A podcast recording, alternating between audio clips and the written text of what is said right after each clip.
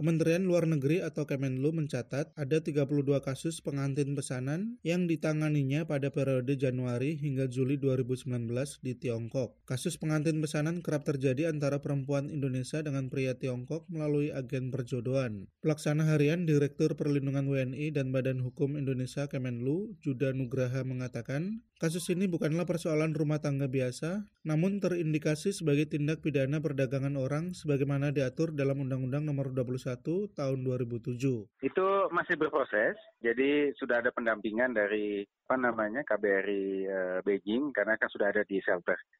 Nah, sekarang kita sedang proses dengan uh, apa mekanisme hukum setempat. Juda Nugraha menambahkan pemerintah belum dapat memastikan kepulangan 18 WNI yang saat ini berada di KBRI, sebab kasus ini juga bergantung kepada suami dan agen perempuan WNI. Namun untuk dua korban anak-anak sudah dipulangkan ke Kalimantan Barat pada 25 Juli 2019 lalu. Ia menjelaskan Kemenlu juga telah berkoordinasi dengan Gubernur dan Kapolda Kalimantan Barat serta Wali Kota Singkawang dan Bupati Sambas untuk memutus mata rantai dan mencegah kasus serupa terulang kembali. Kerjasama juga dilakukan pemerintah Indonesia dan pemerintah Tiongkok dalam langkah-langkah pencegahan perdagangan orang termasuk dengan melakukan penilaian terhadap permohonan pernikahan antara WNI dan warga negara Tiongkok. Selain itu, kedua pihak juga berkomitmen untuk memastikan adanya penegakan hukum terhadap agen perjodohan yang terlibat perdagangan orang atau melanggar hukum setempat. Kepala Bidang Humas Polda Kalimantan Barat, Doni Charles Go, mengatakan polisi kini sedang menangani tiga kasus tindak pidana perdagangan orang di wilayahnya. Rinciannya dua ditangani di Polda Kalimantan Barat dan satu di Polres Singkawang.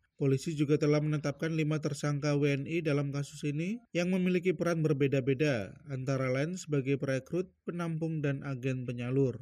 Biro Jodo ini ada yang di Tiongkok sana, kemudian ada juga yang di kita. Gitu. Mereka yang lakukan kerjasama Kemudian dari biro-biro jodoh ini kan punya jaringan masing-masing. Ada yang di Pontianak, ada yang di Singkawang, ada yang di Jakarta. Nah, mereka lah ini yang ditugaskan untuk uh, mencari korban-korban yang bersedia untuk dinikahkan dengan warga negara Tiongkok.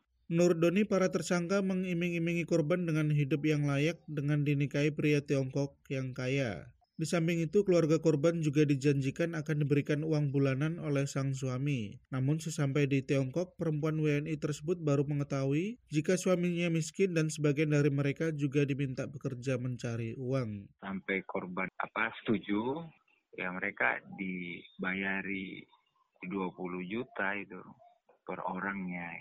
Kemudian setelah sudah deal, oke, okay, memang tidak dibayar sekaligus sih. Ada yang uang mukanya 10 juta.